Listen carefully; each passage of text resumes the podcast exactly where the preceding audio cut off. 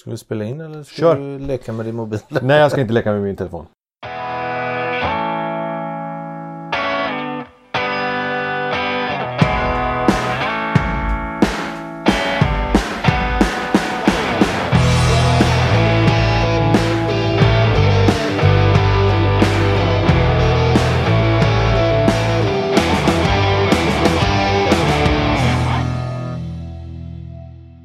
Hej och välkomna tillbaka ska vi säga till Two Watch Guys med mig Sam och Jonsson.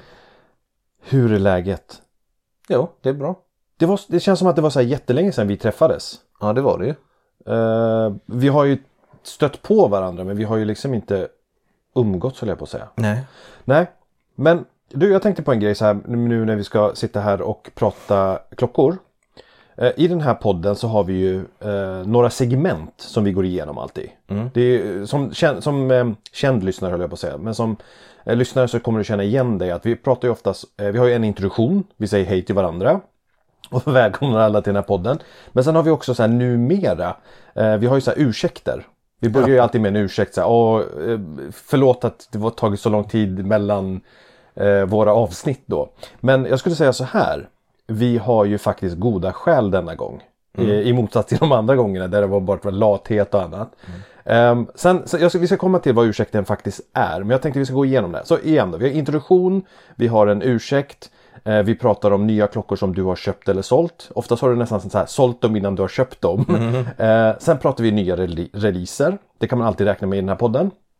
Eh, och sen så går vi in i vårt temaavsnitt. Eh, och på tal om det, vill du avslöja vad vårt eh, tema handlar om den här gången?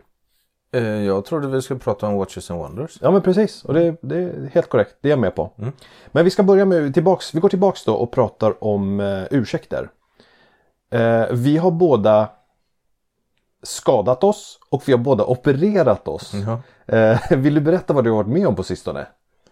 Eh, Jag kan ju säga först, i, i, vi snackade om att spela in efter nyår typ. Absolut. Eh, Då fick jag ju corona. Samma här. Eh, Så då var man ju borta i typ två veckor eller något. Var ni magsjuka också i familjen? Eh, Nej, Nej, vi fick ju den här kräksjukan eller vinterkräksjukan vad det heter. Fy nice. fan. Ja, för fan. två gånger. Två gånger. Ja, nej, vad Ja, hemskt. nej. Vi jobbar inte med kräk och magsjuka i våran familj. Än så länge i alla fall. Ja, vad skönt. Ja. Nej, men sen för sex veckor sedan så kraschade jag på cykeln. Eh, av mountainbiken då. Mm, Ja, behöver inte dra det till leda kanske. Men jag har ju cyklat hela vintern i skogen. Eh, och det har ju inte varit några problem liksom. Jag har väl haft typ en veckas uppehåll. Eh, och cyklat själv då. Eh, Så, men denna gången så tjatar jag och håller huvudet på eh, Krisse som också finns på klocksnack att han skulle hänga med. Just det. Eh, och så sa han ja för en gångs skull då.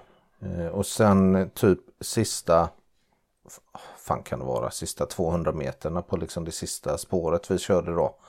Eh, så var det en eh, isfläck och så ja, gled jag på den och så hamnade cykeln på sidan och jag hamnade på cykeln så att jag blev liksom penetrerad av styret i mitt eh, lår. Ja.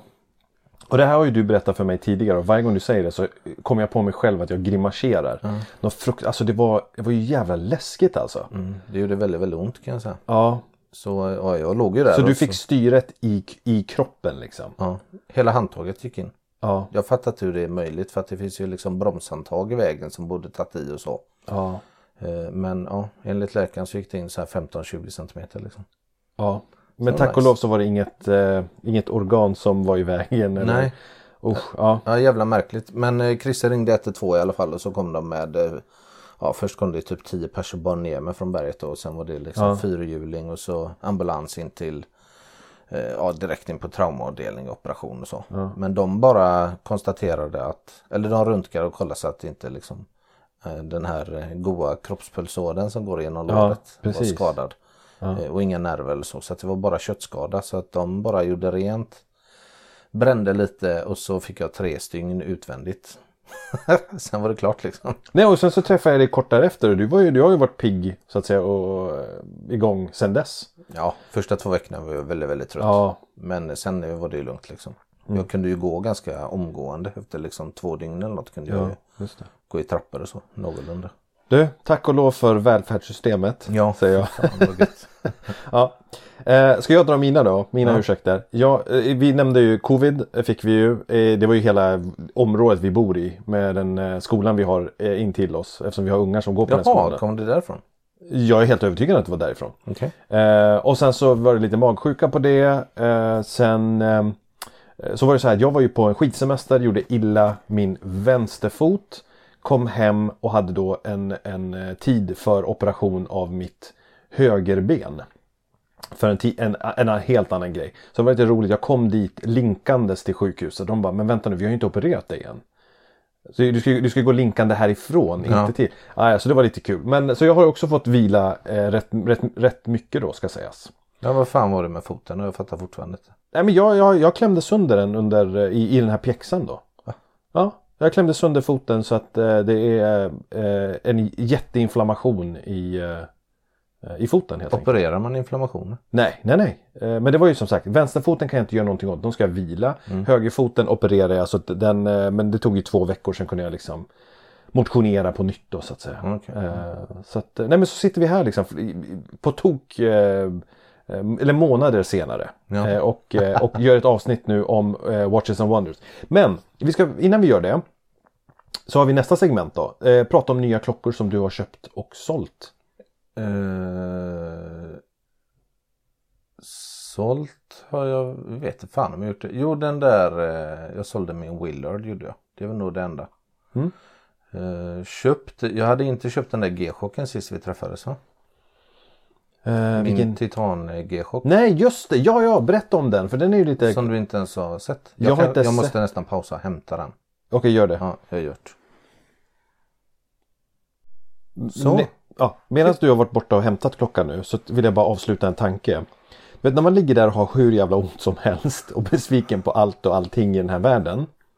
Då skiter man fullständigt i att eh, den här jävla Tiffany Dial klockorna går för miljoner. Ja. Det är liksom, du vet, när det kommer sådana grejer och sådana diskussioner eller sådana artiklar på Houdinki om det. Alltså då bara tänker man så här, fan vad ytligt vissa grejer är ändå. ja, så är det ju verkligen. Och det bara säger så här, och det, och det krävs att man ska ha ont och, och lida för att man, man ska komma på och uppskatta eh, sin hälsa. Mm. Sen har jag ju surfat mycket klockor faktiskt jämfört med vad jag brukar göra. Okej, vill du säga någonting om det redan nu då? Uh, nej, det vet fan. Men, Men du, alltså, du har liksom en sån här, det, vad säger man, så här, din köptarm. Ja. Eh, vad säger man, går varm? Nej, Ja. vad säger man? Du är väldigt sugen just nu. Är extremt sugen. är jag. Ja. Ja, Och jag har letat som fan. Vi kan återkomma till det kanske. Ja, absolut. Men eh, jag tog med eh, stål, den första stål Square G-chocken. Eh, som heter GMW B5000. Mm. Just det. Den är väl från 2017 eller något tror jag va? Och den här ser man har varit med om ett och annat. Ja, den har ju min fru haft som daily innan jag gav henne en, Cartier. ja, en Cartier. Just det. Eh, Så där är ju den. Och sen finns, kom ju då den här som jag då har köpt. GM, alltså detta är en G-chock då. GMW B5000 TVA som står för Titanium Virtual Armor. Eh, Och då är det ju så att i Japan så är det ju stort med så här, eh, ja med manga helt enkelt eller anime. Eh, Och en genre inom det är ju så här mechsuit robotar. Alltså en robot som man liksom hoppar in i och styr då.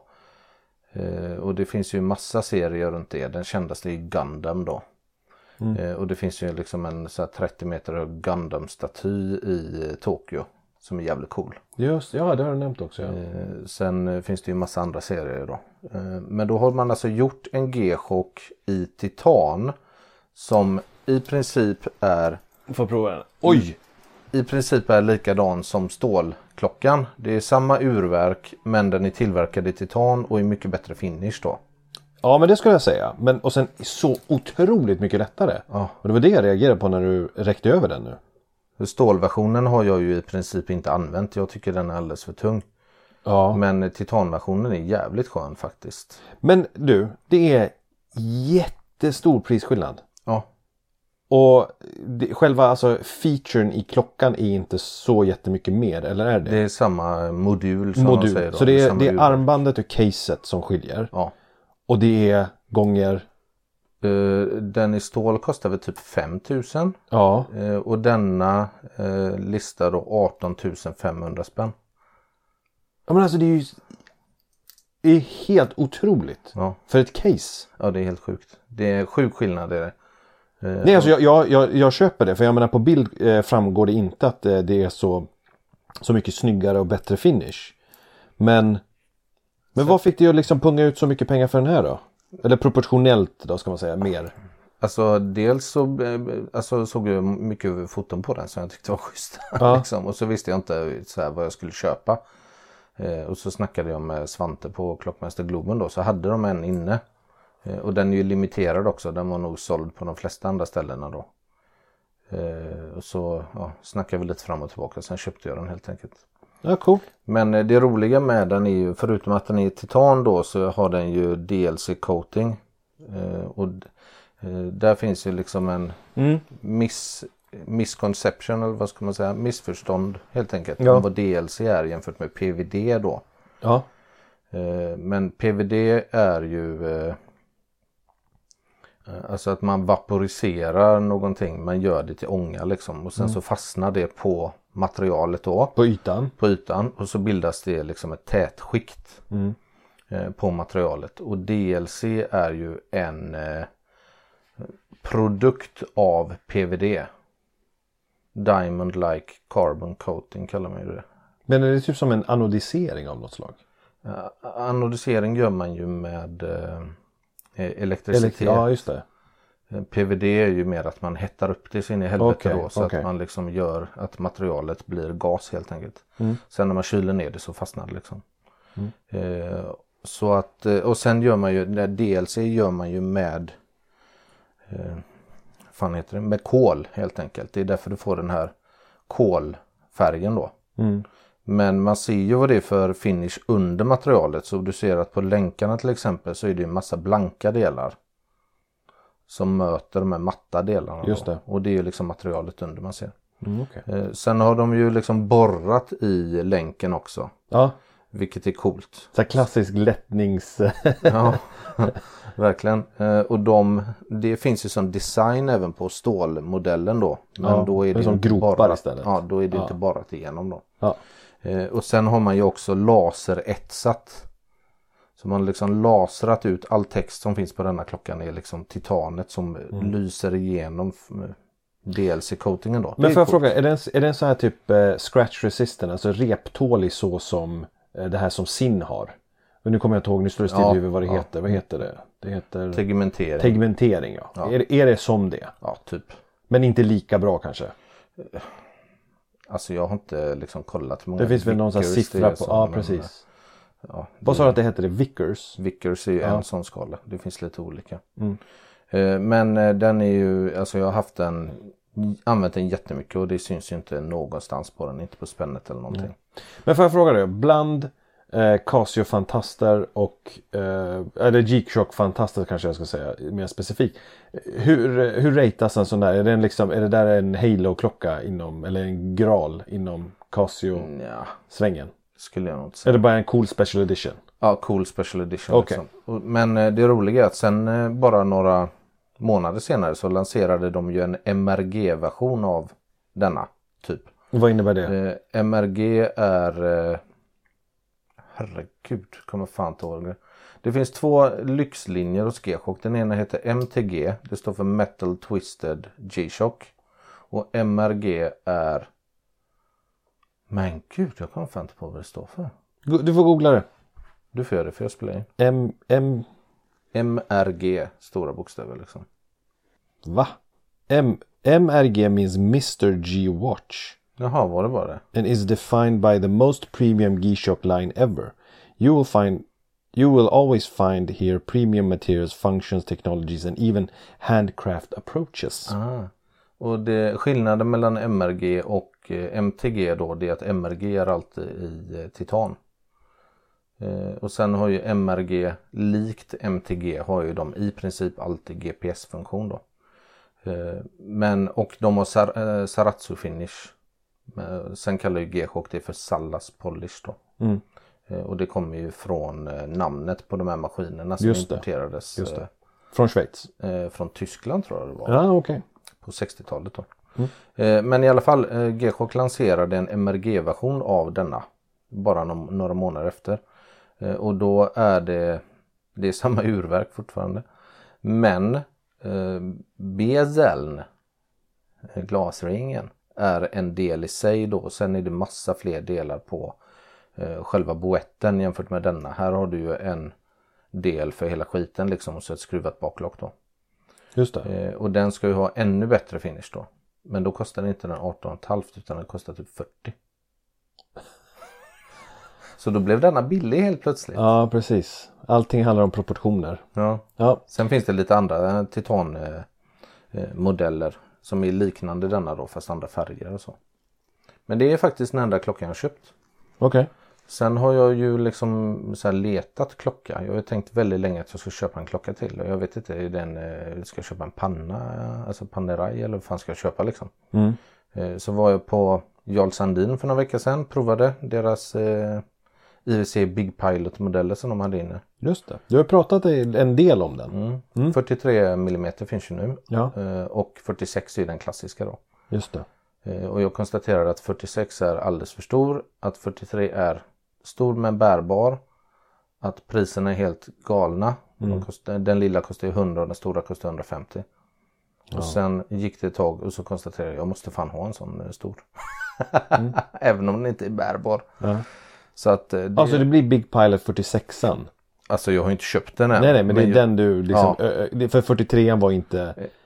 Nej, den Det var bara... stack inte ut. Nej. Det, och det är för, för mig är det så att varför gjorde de inte 43an med en subdial? Ja. Sekund, eller, eller en power reserve Ja. eller en subdial med sekundvisare. Så. Precis. Ja.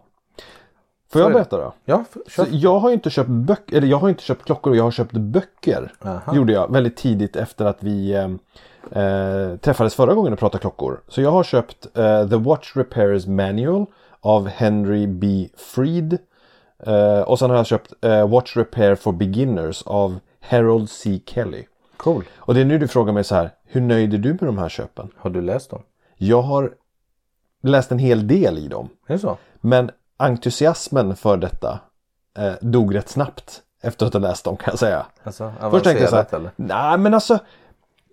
Jag, jag, det, några insikter då, eller några eh, takeaways. Det är ju så himla härligt att se hur lite som har förändrats. För de här böckerna är gamla, de är sjukt gamla. De är kanske 60 år gamla. Jag tror en av dem är, jag kommer inte ihåg vilken av dem. Men gam, inte så mycket som har förändrats. Nej. Väldigt mycket sig likt. Eh, och det var jätteroligt insikt att komma till. Saker och ting har ju förfinats sedan dess med gångavvikelser och balanshjul. Men det var väldigt, det var väldigt lär... Alltså jag tror att jag hade haft mer nytta av till exempel avsnittet där vi pratade om urverk med Dennis eller med eh, nu minns jag inte vad han hette som eh, var nördade ner sig i kronografer. Var det Krokodiler. Ja, Krokodile. Så det hade gett mig mer, de avsnitten, om jag hade läst på de här böckerna innan. Mm. Men sen inser jag liksom att det blir så jäkla nördigt. Väldigt snabbt blir det extremt nördigt. Det är inte bara fakta och kunskap. Utan det är så här, hur tillverkar du verktyg för att tillverka delar i, i urverket? Och det, när jag kom till de kapitlen så dog den här glöden jag hade inom mig att liksom nörda ner mig i detta. Jag tänkte att det blir väldigt snabbt för avancerat. Och det blir, ja men då var det liksom inte sådär äh, intressant. Men sen så tror jag samtidigt att jag tror inte det är väldigt många, jag tror inte det är så vanligt att man tillverkar delar själv nu. Nej. Om inte det är riktig vintage. Så industrin har väl förändrats på det sättet. Eh, och själva eh, urmakeriet skulle jag tro. Sen får ni rätta mig om jag har fel, ni som lyssnar. Eh, men så tror jag faktiskt att det är. Men det, alltså, jag tänker så här på en praktisk amatörmässig nivå kan man ju liksom lära sig eh, serva urverk ganska enkelt. Skulle jag nog säga. Jag har ju bytt tavla och visare och sådana grejer. Det är Ja. ju busenkelt. Eh, Sen har jag liksom inte skruvat isär ett verk men det är ju liksom lego typ. Gör rent. Smörj Ja. lite. Nu killgissar jag lite men så. Men sen n- när vi jämför det liksom med någon som kan så här, identifiera fel. eh, kan liksom lösa de här olika felen och har liksom en erfarenhet av Jaha, den bete klockan beter sig på det här sättet och då, kan, då är det antagligen detta. Just det. Så testar man det. Funkar inte det då? Nej men då skulle det kunna vara detta. Alltså den skillnaden mellan liksom amatör-amatör och liksom Mm. en skicklig amatör är ju rätt stor skulle jag säga. Absolut, nej nej det förstår jag. Och sen eh, någon som dessutom då har utbildat sig och liksom sådär. Det är ju också det är ytterligare en nivå Mm. tänker jag. Men det hade varit kul. Så glöden eh, är, jag har inte slocknat, den har bara gått ner lite grann. Så jag, jag tror att absolut att jag ska eh, en vacker dag önska mig eller eh, eh, och gå en sån här eh, kurs. Mm. Eh, sån här amatörkurs eller liksom så. Ingen certifiering eller utbildning utan bara en kurs så här watch repair. Du, så här, du kan rucka klockan själv och lära dig beståndsdelarna och sådär. Så det hade jag tyckt var kul. Men så har jag den här Ah, på mig. Och det här är då en, en Candino. Jag har ingen aning om vad det är för något. Jag vet bara att det, är- det är ett dressur, vit tavla och den är 30, jag tror den är 33 millimeter. mm. Och du tittar på den och ler. Det ska få, ska få, jag, vill, jag vill se den på dina armar. Jag tror inte ens läderbandet räcker runt din, eh, din handled. Men det roliga med den det är att det är en familjeklenod som har kommit fram. Så jag hade ett vagt minne av att den existerar.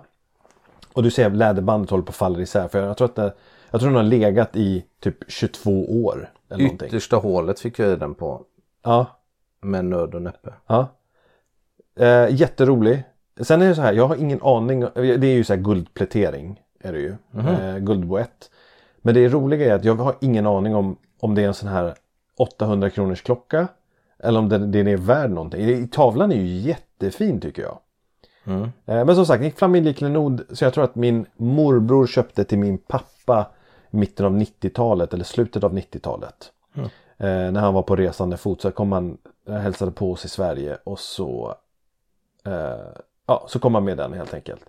Ehm, jättefint att det är ett hirschband och att den hirschstämpeln fortfarande syns på läderbandet. Ja, kolla. Ehm, jag tror att jag bar den klockan på min student. Jaha. Man ser ju att det är liksom. Tritiumtavla. Jag skulle Ser du att det är så T på den? Ja men det finns ju för fan inga. Finns ingen lyspasta Nej, det på. finns ingenting kvar. Vadå kvar? Finns ingen lyspasta på. Jo, jo, på, i, på i änden av varje index så finns det det. Jaha, gör det? Ja, ja visst. Men jag ska, jag ska bara avsluta och säga så här innan vi, vi har jättemycket att prata om så jag ska, jag ska bara snabbt säga så här. 33-34 millimeter. Mm. Ehm, har man i, det här är en insikt. Jag har ju förkastat allting under 36. Ja. För jag tänkte så här, men det går ju inte. Så jag tittar på så här, klockmärket Nomos. Som alla rekommenderar men ingen äger själv. Ja. Så, så jag tänkte så här, ja men deras klockor är ju pytte alltså. Vit tavla, pyttesmå. Är de det? Jag trodde Ja, men- de var så här 36-40 typ. 36, 38, 40. Nej men de har 33, de har 35. Och då helt plötsligt efter att ha burit den här. Mm. Så får jag så här, nej men jag kanske skulle prova en Nomos i 34. Ja, kul. Det behöver inte vara 36. Det är, det är, man intalar sig själv. Man har en föreställning om att 36 är det absolut minimum. Men Nej nej, jag kan verkligen tänka mig 33 om proportionerna är rätt liksom. Den Vi här kommer, vi kommer återkomma till det med måtten tänker jag sen när vi pratar om vissa av de här eh, nylanserade klockorna. Ja. Men det är ju ganska vanligt att man läser på forum så här. Jag köper inte en enda klocka med lug to lug över 50 mm. ja, Och så, så lanseras det något som bara. Ja, synd att den är 50,5 mm lug to lug. Hade den bara varit 50 eller 49,5 då hade jag köpt den. nej men jag köper, jag, jag förstår precis vad du menar. Nej, och IWC har ju varit så. IWC har ju jättefina proportioner. Men extremt långa lug to lug har jag förstått. Ja, på Men vissa där- klockor, på sina pilot framförallt. Då. Ja, och där, men där, alltså när du provar en sån så märker du ju det. Det är ju, och då liksom, fan vad platt den är, vilka långa bandord den har. Det här känns ju helt tokigt. Ja. Men det är ju inte så att man på förhand så liksom kan säga liksom, jaha den och det måttet, då kommer den sitta så här. Nej men, nej men när mamma plockade fram den och sa så här, ja men just det var den här klockan du nämnde att du hade ett vagt minne av. Det var den här jag hittade. Och det, ja, det här var, den här var inte alls så som jag mindes den. Men så när hon plockade fram den så såg jag, men ja, gud vad fjuttig den här var. Men när jag väl satte den på armen. Så var det så här, jag, den här har jag burit nästan oavbrutet sedan dess. Jaha, vad kul. Eh, Sen jag fick den, och det här är tre, fyra veckor sedan. Eh, jätterolig klocka som sagt. Eh, och, återigen, jag, det, jag har varit jättenyfiken på att veta vad den är värd. Mm. Så vad har den kostat när den var? För det är ett kvartshjul. Men eh, ja du vet. Men det är helt omöjligt att säga. Märket verkar ju inte finnas kvar. Candino finns inte kvar men eh, det spelar ingen roll. Jag, jag, jag älskar den här. Men Däremot jag letar efter ett band. Eh, ett fint, snyggt, propert band vill jag ha köpa till den. Oui.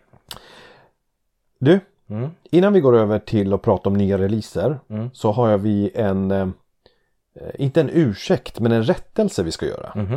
Eh, vet du vad jag tänker på? Nej, ingen aning. Nej, men så här var det. Vi har väl sagt något dumt gissar jag. Ja, nej men vi har sagt någonting som vi kanske, eller som jag tror du skulle vilja revidera. Mm. Vi pratade senast om eh, Breitling Super Avi. Mm. Eh, så här länge sedan var det. Att vi, vi pratade om den, att Breitling hade precis släppt den. Den var 46 mm, groteskt stor. Eh, det, vi tyckte inte det, någon av oss att den var särskilt spännande. Mm. Är den 48 eller? Nej, nej, nej, nej, nej, utan nej, nej, får- ja, det är inte dimensionen vi ska rätta. Du fick låna den. Du hade ju den på lån. Va? Nej. Jo, du hade en Super Avi eller Aviator eller vad de nu heter. Den, den stora chunkiga modellen hade du ju typ en vecka eller två veckor på lån. Nej. Jo, kring jul. Jo, den hette inte Spitfire men den hette någonting. Den hette Mosquito. Så hette den. Ja, ja, ja, ja. ja. Nu kom du på det. Ja. Ja, ja. Och du tyckte den var Ja. jättefin och jag fick titta på den och jag bar den på mina taniga armar och tyckte gud vilken fin finish det var på den. Hade vi inte pratat, har vi inte pratat om den? Vi har inte, vi har inte pratat om den. Vi, vi måste gå ut med en rättelse här och säga vi, vi ångrar oss att vi sågar den utan att ha sett den. Den var ju faktiskt, och precis som vi sa om, om min klocka och den storleken. Man måste prova innan man dömer ut någonting. Ja. Så är det samma sak här. Det, det, och det här är nu, eh, min hjärna var helt koko i huvudet här nu. Så att jag tänkte ju på Chronoliner. Ja, okej, okej. Ja. Ja. Men Super Avi sa vi ju direkt ja. Att den är alldeles för stor. ja. Ingen kommer köpa den. Ingen kommer Vilken köpa den. skitklocka liksom. typ. Nej men den var, alltså så fort jag fick den på handleden så bara jävlar vilken nice klocka. ja. Eh, Den är fantastiskt För, jag har ju ägt Breitling. Eh, Jag har alltid tittat på Breitling. Mm. Ehm, Jag tycker den här var både i färgpaletten och liksom de olika modellerna de har ute. Och eh, storleken ska jag inte säga så mycket om. Den är för stor för mig. Det är ingen tvekan om det. Men fan vad fin finish det var på klockan alltså. Mm. Det var som att de har ryckt upp sig rejält. Mm. Du håller inte med om det? Mm, kanske inte riktigt. Nej men jag tycker, jag tycker jämfört. Men alltså för mig har ju, alltså Breitling har ju alltid varit liksom en tillverkare som gjort väldigt bra tavlor och så. Mm. eh, Och visare. Eh, Och liksom helt okej finish på boett och så. Eh, Och det tycker jag fortfarande med Super Avin. Alltså tavlan är skitnice och så. Ja, Eh, Jag har absolut inget att gnälla på. Men jag vet inte om jag säger att det är steg upp kanske. inte? Okej. Nej, skulle jag nog inte säga. Utan lika bra som de har varit innan liksom. Okej, nej men jag köper det. Det ligger en recension på Klocksnack också om man har missat det. Bra, tack. Tack för att du tog upp det. Jättebra. Ja, så vi, nu har vi, nu har vi, eh, vad heter det, eh, vad heter det, våra synder. Vi har sko, nej skonat, för, nej, Sonat för våra synder. heter det sonat? Mm. Nej, okej. Du, vi går vidare. Eh, nya releaser ska vi prata om och i samband med det också prata om Watches and Wonders som har kommit och gått. Ja. Eh, nu har det varit några veckor sedan dess. Vad, har, har, du, har du skrivit en topp tre lista på saker du ville, skulle vilja prata om från Watches and Wonders? Mm, nej, men vi kan, jag kan göra en i huvudet. Kan du anta att jag har Ja. skrivit en topp tre lista? Du gillar ju listor. Ja. Du har shoppinglistan när du går och handlar mat va? Eh, ja, det har jag faktiskt. Och du vet till och med vad ni ska äta vilka dagar. Jag vet tre veckor framöver vad vi ska göra. Är det så? Ja, ja visst. Men man får inte ihop det med alla, alla ungar som jag har. Mm. Ehm, men ska vi börja lite försiktigt då med någonting som stack ut för mig. Vi ska inte prata om Watches and Wonders eh, konceptuellt för jag tror många vet vad det är. Mm. Ehm, men eh, nya releaser som kom under eh, Watches and Wonders då. För mig första, och jag, återigen jag börjar lite försiktigt. Jag måste säga, och den här var, det här kommer, det är en kontroversiell åsikt. Men jag tycker det som stack ut mest var faktiskt Oris ProPilot X. Jaha. Ja, och vet du varför? Och det här säger jag bara, jag har den på nummer ett. För att det var så befriande att slippa se vintage, heritage inspirerat och sånt där. Utan se ett märke, bara sikta på så här. Det här är vår teknologi. ehm, eh, de närmaste, eller vad vi tror klockor kommer se ut närmaste 20 åren. Som, så som till exempel eh, eh, biltillverkare kommer med ett koncept. Mm. Så kändes den här, det var liksom, ja men du vet, de har sitt formspråk. Eh, men de kommer med nya, någonting nytt som är ändå, ja men respekterar hur saker och ting ser ut idag med proportioner och liknande. Men kommer med, med någonting som är fra, bara framåtblickande, ingenting bakåt överhuvudtaget.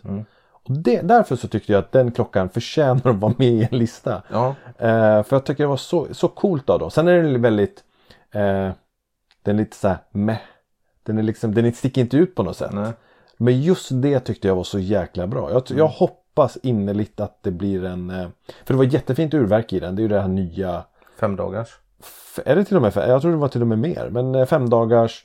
Eh, som sagt, jättefina material. Väldigt enkel. Men också väldigt som sagt framåt. Den första ProPilot eh, som de lanserade var ju ProPilot X. Ja, men jag tror den här också heter ProPilot X. Va? Men den, den är inte skeletterad. Nej precis, den första var ju skeletterad. Eh, jag var ju på den releasen i Shanghai. ju. Just det. Det var ju roligt. Det var jävligt kul faktiskt. Eh, och den var ju extrem på alla sätt. De hade ju som sagt byggt hela liksom det här urverket skeletterat från början när de liksom vad ska man säga, när de ritade urverket så gjorde de det skeletterat. Vanligtvis så tar man ju ett urverk som redan finns och skeletterar det. Just det.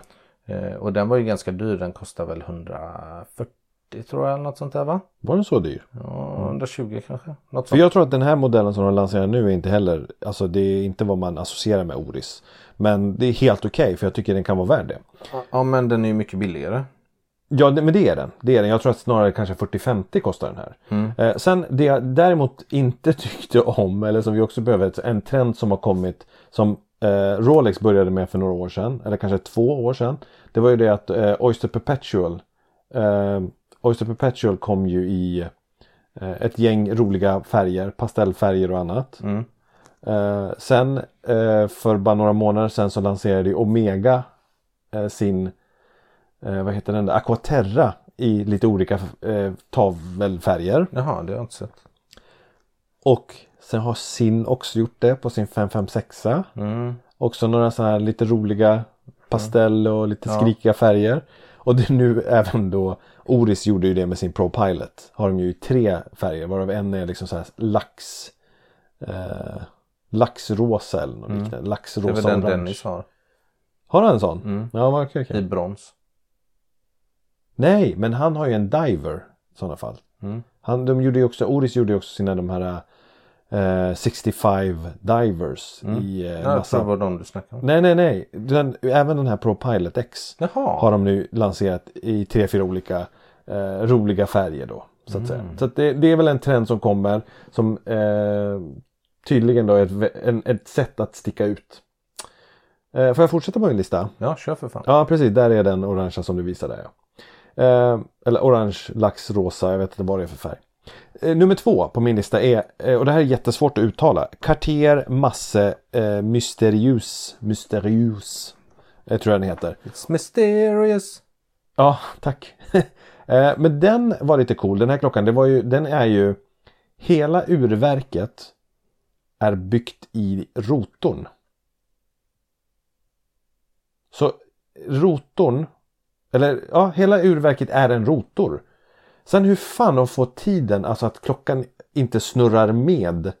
Eh, alltså själva visningen av tiden inte snurrar med med visarna med rotorn. Jag fattar inte hur de har gjort.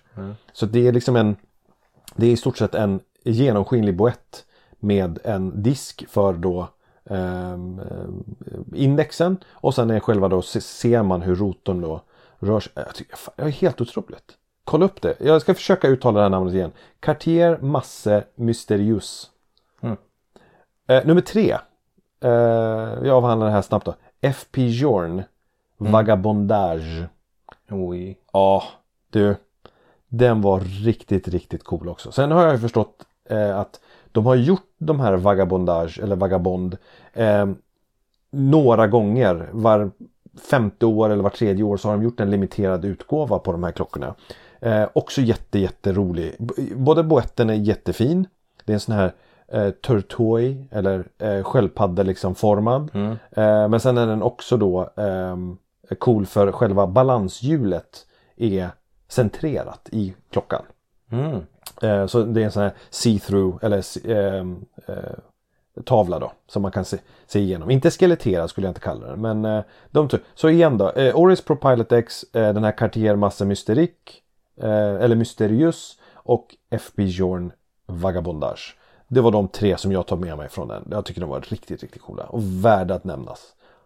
Kul! Vi kollar på helt olika grejer uppenbarligen. Ja, då tar jag om din då. För jag vet att du, eh, du tyckte... Ja, jag har skrivit en liten lista här på eh, grejer som jag reagerade på. Alltså så här, och bara what? Eh, och då har vi Patek i samarbete med Seiko 5. Fast det stämmer ju inte. Nej, men eh, Patek lanserade en eh, vitgulds, eller var den i platina till och med tror jag va? En Calatrava.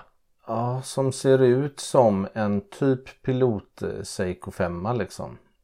Det ser för jävla konstigt Men det är ju en Fieldwatch. Det är ingen pilotklocka. Det är väl en Nej, ja Fieldwatch? förlåt. Ja, en Fieldwatch. Fieldwatch. Fieldwatch. Sant.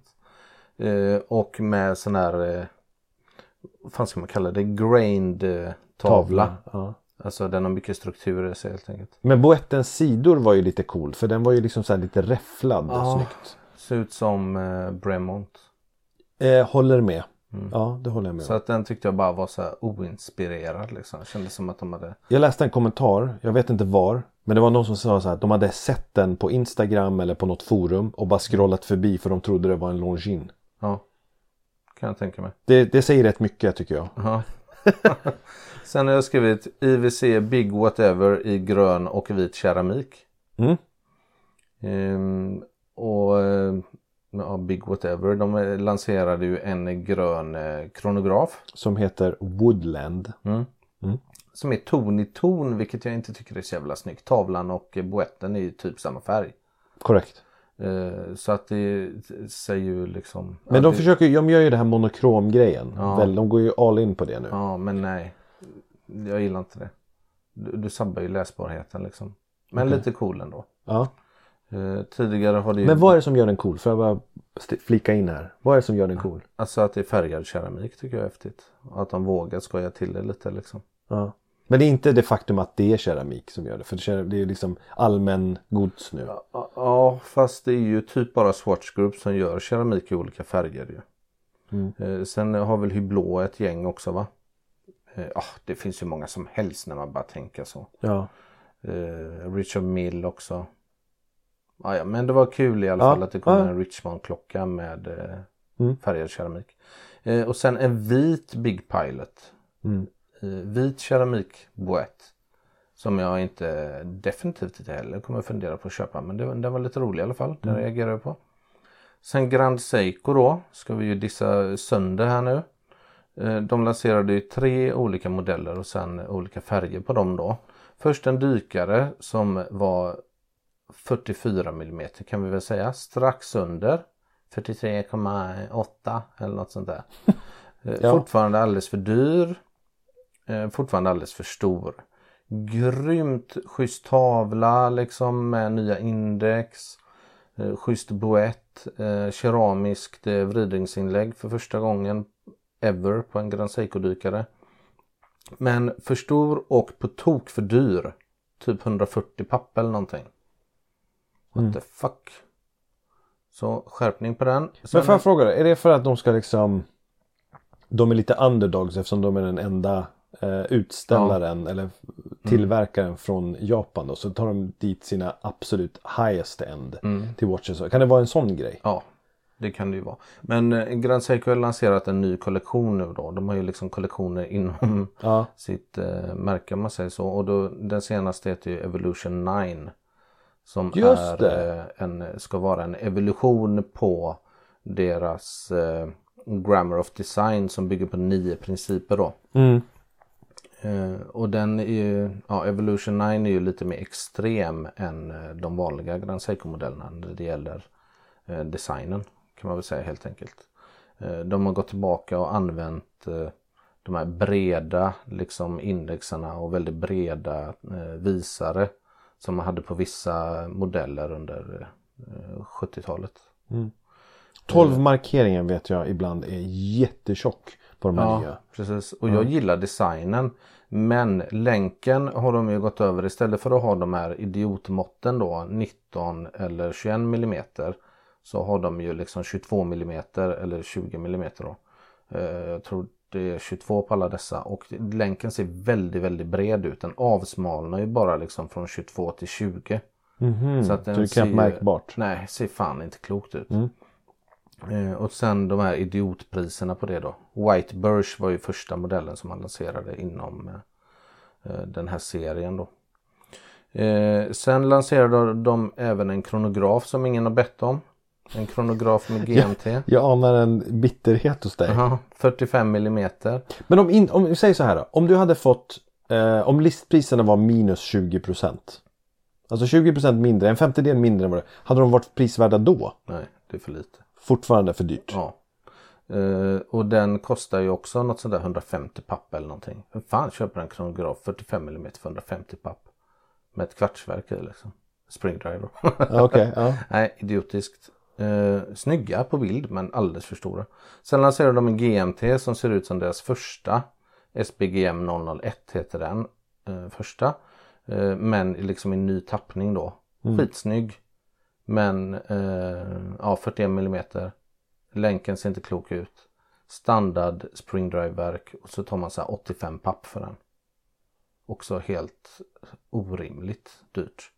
Sen lanserade de även en eh, tourbillon med eh, constant force och eh, 28, ett eh, 28800 urverk eh, som är tillverkat i titan typ det verket. Jävligt cool. Eh, den kostar ju sådär typ 4 miljoner eller någonting. Är det den som var isad? Eller var massa diamanter Nej, på? den hade inga diamanter på sig. Ja, okej. Mm.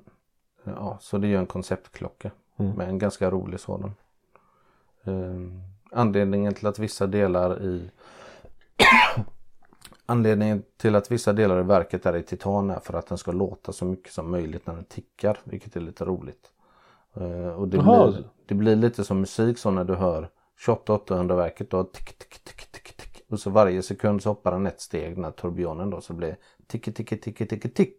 Tick, tick, tick, tick, tick. Jaha, och då förstärks av att det är titanium?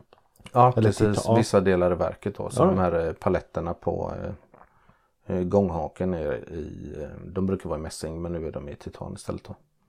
Ja, lite sådana grejer. Så att det är mycket roliga tankar liksom bakom den klockan och han som designade verket var eh, gitarrist tidigare. Så att han har liksom hade det i åtanke då det här med ljudet.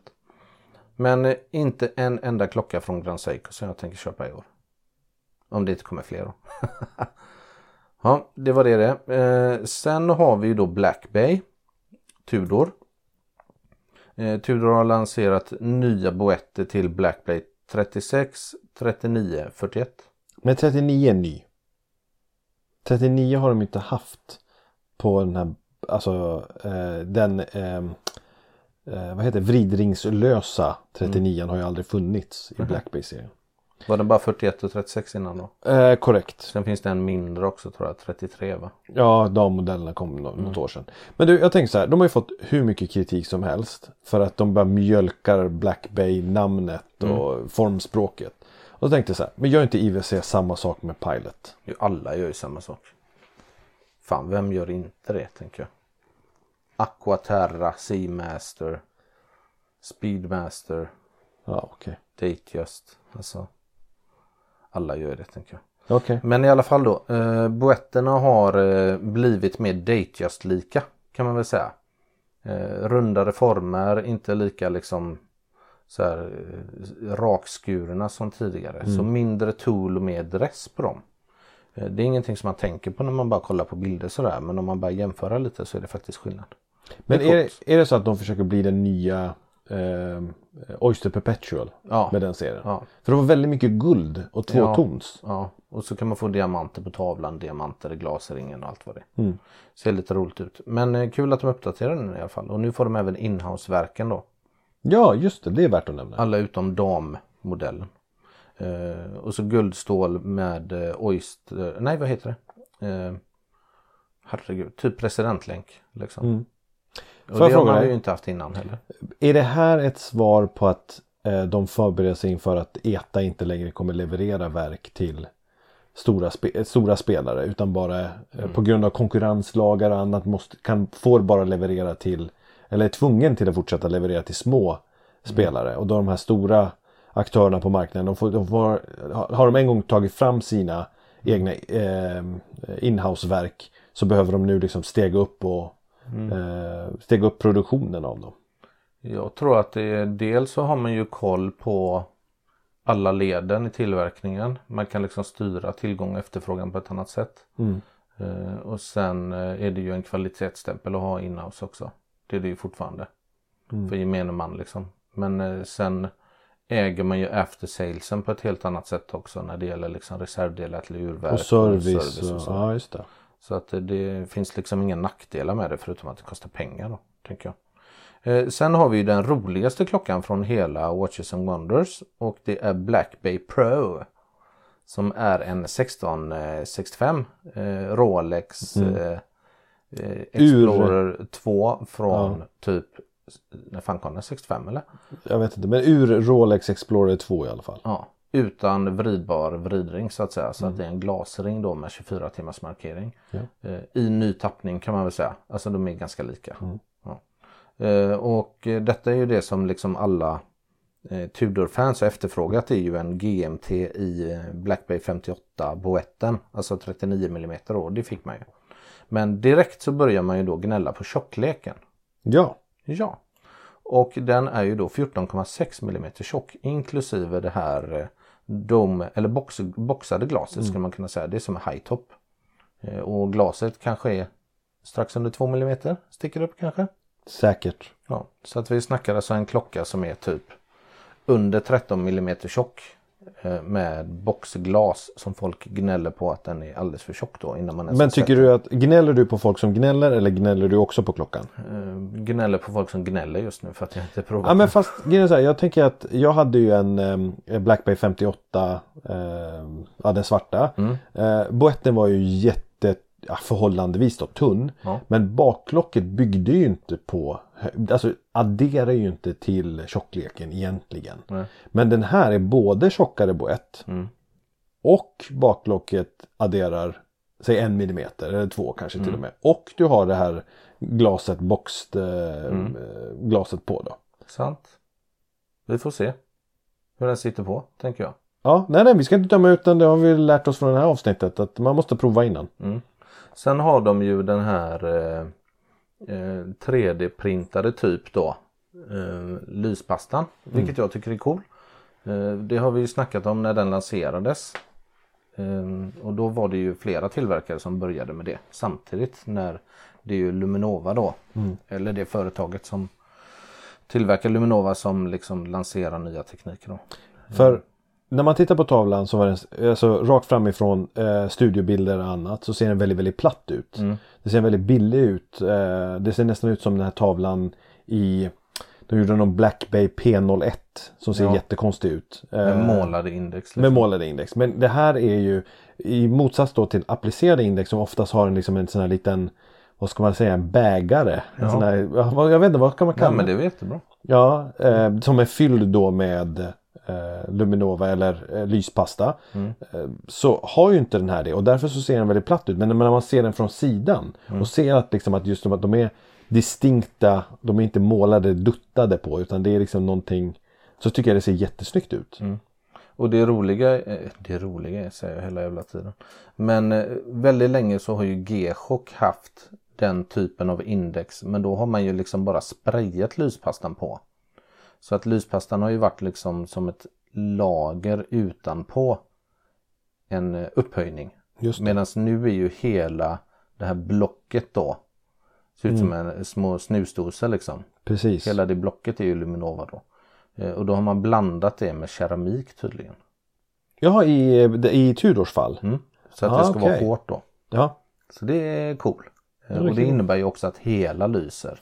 Så att den kommer ju lysa starkare än de här äldre då. Ja okej. Eh, Sen finns det ju modeller från eh, Panerai och Tag Heuer och så som har eh, Jag tror till och med Victorinox har också några modeller som använder samma typ av lyspasta. Okej. Snyggt!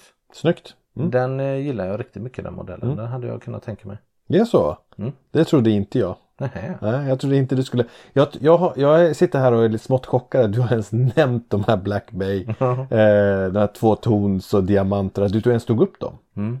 Men då måste de ju verkligen ha fått eh, vad heter det, genomslag då. Ja, jag har ju stått i kö hos eh, Bergströms eh, i Gbg då. Mm. Sen eh, december på en Pelagos eh, FXD. Just det. Så då har jag haft tid att liksom läsa in mig på andra Tudor-modeller och så också. Ja okej okej. Men eh, nej, jag tyckte den var riktigt schysst. Sådana hade jag faktiskt velat testa.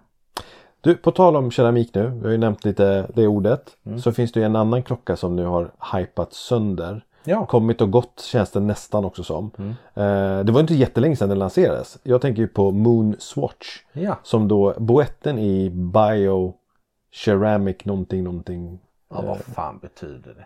De, de, de säger själva att det är plast blandat med keramik. Eh, Och sådär. Och sen så blev det ju jättehypat. Jag hade ju ingen koll. Jag har inte haft någon insikt eller sådär följt de som har eh, läckt nyheten. Men så känns det som att på typ tre dagar så var det den mest överhypade klockan. Det var eh, Youtube-klipp eller klipp på folk som köar runt om i de här butikerna. För det var där, bara där den gick att få tag på.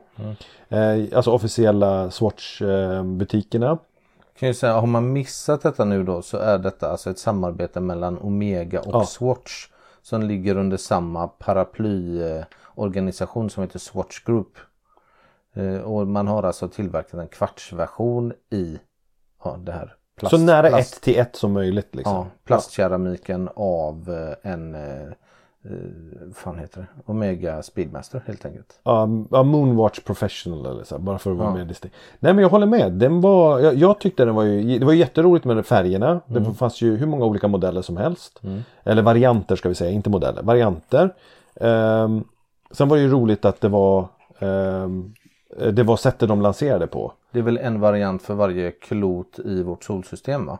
Eh, ja, men det finns Så- något undantag tror jag någonstans. Solen, Merkurius, Venus, jorden, Mars, Uranus. Jupiter, Saturnus, Uranus, Neptunus. Och så heter de Mission 2. Och sen fick Pluto också vara med även om det inte officiellt är en planet. Men längre. har vi inte tvistat om det där de senaste 20 åren? Om det är en planet eller inte planet? Det tror jag inte. Jag Nej. tror Makemake däremot som ligger något bortanför är en Planet. Planet. Ja, okej. Nej, men i vilket fall. Eh, jag vill höra vad du tycker om den här allmänt då. awesome. Det är så? Ja, tycker jag är grymma. Ja. Jag, ska, jag satt hemma och liksom surfade bilder och så här så min son Jack då, snart nio år, fick han se den med eh, Saturnus på tavlan. Mm. Han bara, sån vill jag ha pappa. Mm. Sån vill jag ha. Jag bara, "Ja, jag förstår det. Så jag vill också ha en sån och jag vill ha en sån och jag vill ha en sån. Mm. Eh, jag, tycker, jag har ju sagt det tidigare att liksom Speedmastern är ju världens tråkigaste klocka. Eh, och det är ju för att liksom alla har den och sådär. Eh, om man köper liksom en Speedmaster för att så här, ja, min första lyxklocka. Ja, kul. Sen när du går på midsommarfest och liksom fem pers har samma klocka på sig. Men ser inte du det om Seamaster och samma sak där? jo, Heter Seamaster den egentligen den klockan? Jo det är det egentligen. Och Speedmaster är ett halvt Ja. hack ovanför den liksom. Precis. Nej men jag tycker, eh, jag har ju kärat ner mig jättemycket i den nya Seamaster. Men det jag gillar är ju att man, nu gör man ju det liksom på skoj. Precis, med väldigt mycket självinsikt. Ja, och billiga. Ja. Och liksom som en kul grej. Så, så som Swatch som märke var tanken att det skulle vara. Japp. Liksom ut till alla. Och liksom för att skapa ett intresse. Men vet du vad Swatch står för? Nej. Jag har hört att det står för second watch. Att det ska vara så kul så att du ska ha alltid, du vill ha en till, en till och så, något sånt där. Okej. Så det var därifrån den här second watch Swatch kom till då. Tror Men det jag, stod för So what the fuck. ja. Nej men jag tycker också att den var, jag, jag egentligen jag har ingen åsikt. Jag tycker den var, det, det var oväntat. Det kan jag säga. Ja, verkligen. Sen, sen tycker jag inte jag om hype-tåget Nej. överhuvudtaget. Men jag förstår den. För det är så världen funkar idag. Det är liksom, eh, eh, även om den inte var limiterad och Omega gick ut och sa, eller både Omega och Swatch gick ut och sa du det kommer fler. Mm. Så ja, det här med att folk köper och sen lägger ut för 14 papp på Tradera eller något sånt där. Och det men, men samtidigt, det är ju någon som la ett bud på 14 000 liksom. Helt idiotiskt. Nej, för jag är inte med på det men eh, För jag, den, de kostar två och ett halvt va? ingen aning. Mm, jo. Däromkring va?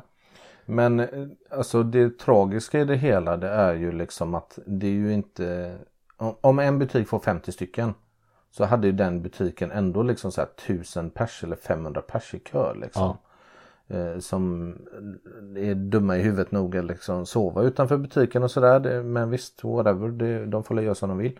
Men det blev ju liksom eh, Det blev ju kaos. Det var ju liksom folk som blev typ knivhuggna i London. eh, Ja, och herregud. helt sanslöst. Så att väldigt många butiker kunde ju inte ens öppna butiken. Utan de bara, nej vi kan inte öppna butiken av säkerhetsskäl. Så att inte ens de som stod först i kön fick köpa från vissa butiker. Och jag tänker så här, det är inte ens en guldklocka som du fick till eh, här, introduktionspris som var så här, typ 30% av vad den egentligen skulle kosta. Utan det är en plastklocka till fullpris. Ja. Och ändå så håller folk på så här. Ja. Och Nej, Swatch säger ju själva, eller eh, Swatch Group säger ju själva att de kommer tillverka denna under lång tid. Ja. I stora kvantiteter. Ja, och med största sannolikhet även sälja den online. Ja. Att, Nej, och jag vet inte. Jag ibland bara när vi- när vi pratar om det här så känner jag mig bara så gammal. För jag, jag fattar inte. Jag förstår inte mänsklighetens beteende. nej, inte jag. Men i vilket fall, vi vi ska inte ta ifrån det att klockan var cool och jättemodigt av dem att göra den i så många olika färger. Eh, men jag håller inte med eh, diskussionen som pågår som säger att det här kommer urvattna eh, Moonwatch eller Omegas varumärke. Vad är det för diskussion? Nej, det är några som påstår det. De säger så här, men vadå, varför skulle du ta eh, vad, vad är härnäst liksom? Ska vi göra en eh, Rolex Submariner i plast eller? Varför inte? Precis min tanke. Varför inte om det finns eh, ett utbud. Och samtidigt så var det någon annan som eh, någon av de här Youtube-kanalerna, jag tror det var den här ID Guy. Eh, som sa det att eh, han var imponerad av klockan utifrån ett tillverkningsperspektiv. Att de har liksom kunnat dels blanda plast med keramik men också liksom hur boetten är formad i ett stycke. Att produktions, alltså tillverkningsmässigt eh, är väldigt avancerat. Eh, och att man kan vänta sig det från, från Swatch framöver. För det är bättre än plast då. Eh, och bio, vad heter det? biodegraderingsbar. Jaha, Då är den ju också då. Så du kan gräva ner den i din tomt och sen efter x antal år så är den ju mindre då eller något. Jag vet inte. Kanske inte helt slukad av jorden. Men jag tror ju tvärtom att det kommer leda till att liksom folk köper den, provar den och bara fan den här var ju schysst. Ja, jag kanske ska köpa med en, eh, en vanlig Speedmaster också. Mm. Snarare så. Ja, Alltså, eller man fast... kan ju köpa en, om man går och funderar på en Speedmaster kan man ju för fan köpa en Moonswatch bara för att testa storleken. Precis vad jag tänkte göra faktiskt. Ja. Nej, men det är precis min tanke och jag har alltid tänkt så att jag gillar, jag är inte för länk. Nej. Eh, Det har jag sagt många gånger i den här podden. Eh, Men så jag tänkte va- varför inte, det här är perfekt. Och bara prova, eh, prova ut den. Och ta den som faktiskt i färgsättningen är närmast Ja. originalet. Dessutom. Är det den du gillar bäst? Jag tror det. Eller den helsvarta var också lite cool. Mm, den Som lite back on back. Ja, den var lite cool. Mm. Eh, ja, det var det. Du höll på att börja prata om något annat och så avbröt jag dig. Eh, vad skulle det kunna ha varit? Jag vet inte. Nej, jag har gått igenom, jag har, fått, jag har fått dra min lista, vi har pratat om alla segment i podden. Eh, och det känns som att vi borde träffas snart igen och prata mer klockor. Ja, det tycker jag också. Mm. Nu finns det ju inte många ursäkter kvar. Nej, det finns ju inte det. Eh, kan man efterfråga liksom önskemål på teman som vi inte har haft innan kanske? Det kan man absolut göra. Jag tänkte ju så här, när, jag, eh, när, det, när det dyker upp någonting eh, jättenytt, eller så för mig är nytt. Mm. Eh, och det är så här roligt så här, vad man har för eh, eh, proportioner på tid. Jag är helt usel på det. Jag säger så här, jag har varit i klocksvängen i två år. Det är snarare fem år. Men jag har ju ingen, jag, jag glömmer ju bort hur snabbt tiden passerar så att säga. Eh, och då tittar jag bara på mina köp och säljhistorik, så här, vi, klockor jag har ägt. Och då kommer jag på så här, oj den här ägde jag ju 2018. 2018 är sn- snart fem år sedan. Liksom. Men då, då har jag ju liksom under den här resan så har jag upptäckt det. Till exempel då den här F. Pichon Vagabondage då. Nämnt nu för sjunde gången eh, i det här avsnittet. Bara, alltså, man skulle kunna göra ett avsnitt om bara den. Eh, men det ska vi inte göra då, för jag ser hur förskräckt du ser ut nu. Det ska vi naturligtvis inte göra. Men när vi tar emot förslag eh, om olika teman så kan det vara precis vad som helst.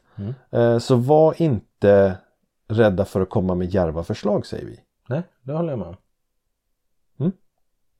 Kul. Ja. Så vi säger, avslutar ju säga då tack alla som har lyssnat. Eh, och vi hörs förhoppningsvis snart igen.